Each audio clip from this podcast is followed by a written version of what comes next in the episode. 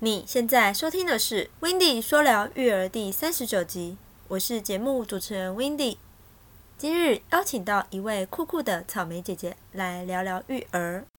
首先，先请草莓姐姐做个简单的自我介绍。Hello，大家好，可以叫我草莓姐姐，英文名是 Bella，毕业于环球科技大学幼儿保育系，目前我在托婴中心工作。已经有四年多的经验喽。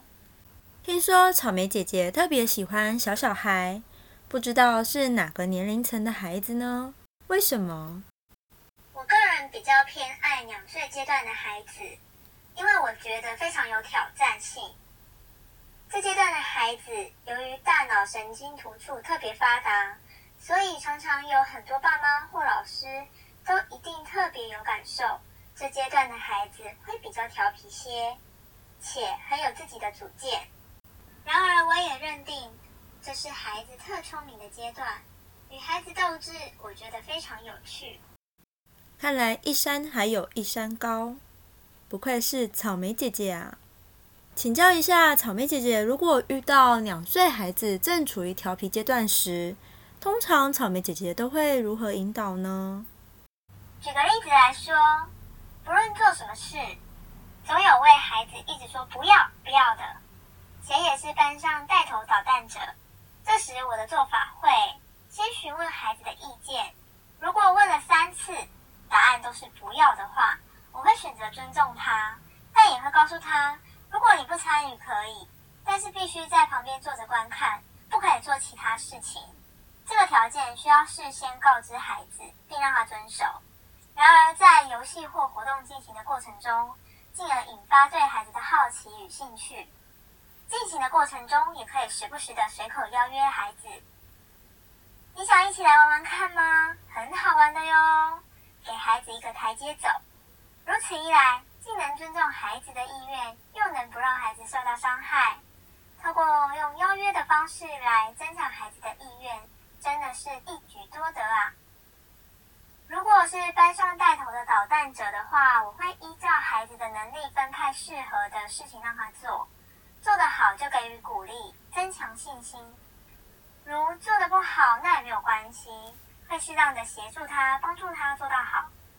这样听起来，草莓姐姐都是用鼓励正向的方式来引导孩子。我觉得这个方法真的很棒，也很值得学习。有时候真的需要给孩子一个台阶走。从中还可以让孩子学到自己可以做选择、自己做主的权益。另外 w i n d y 认为失败为成功之母。当孩子已经尽力了，也不需要要求过高，因一次次的失败都是滋养着成功的养分啊！让孩子们从错误中学习，就如蒙氏教育也是如此啊。没错。那请问草莓姐姐工作到目前有遇过孩子难搞的情况吗？当然有。那可以和我们分享当下的情况是？我觉得这个孩子很特别，在小小年纪就很喜欢动手去捉弄别人，弄到哭。但该教的也都教了，每每隔了周末后回来上课，又被打回原形。后来。发现这孩子会很难搞，主要的原因是发现家里的人才是真正主要该教的人，因为现在社会生的少，个个都是宝。这个孩子在家也很喜欢有意无意的去动手捉弄家人，但是爸妈却不以为意，以为是在跟他们玩，所以就没有特别去制止孩子这样的行为，也没有告诉他可以怎么做。久而久之，孩子也养成了习惯，于是和同才相处时也会出现这样的行为。但孩子并非恶意，只是在于没有人教他这样的行为会造成别人的不舒服，也不知道可以怎么做。于是花了很大的力气与时间，慢慢引导这个孩子，在与同才相处时可以如何互动，并教他用正确的方法去做。日子就这样一天一天的过，孩子与其他孩子的互动也渐渐有了转变，比较不会用捉弄的方式，反而是用有礼貌的方式与同才去相处。可谁知，每到了周一，又发现孩子又开始用捉弄的方式与他人互动。后来与家长谈了谈，发现原来家里的人也会用同样的方式去捉弄这个孩子。再者，现在孩子模仿力又很强，于是建议家长配合，让孩子可以用对的方式来与同才好好互动相处。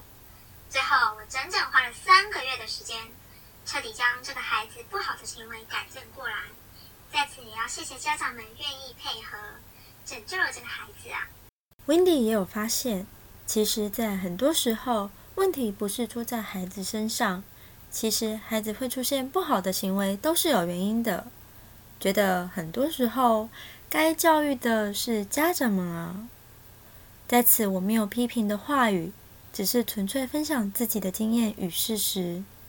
另外，当然也很推荐家长们可以去多上一些亲子教育相关的免费课程，充实对育儿方面的教养知识，也能获取帮助育儿上所遇到的困难点哦。听了草莓姐姐精彩的分享，相信你也能有所收获。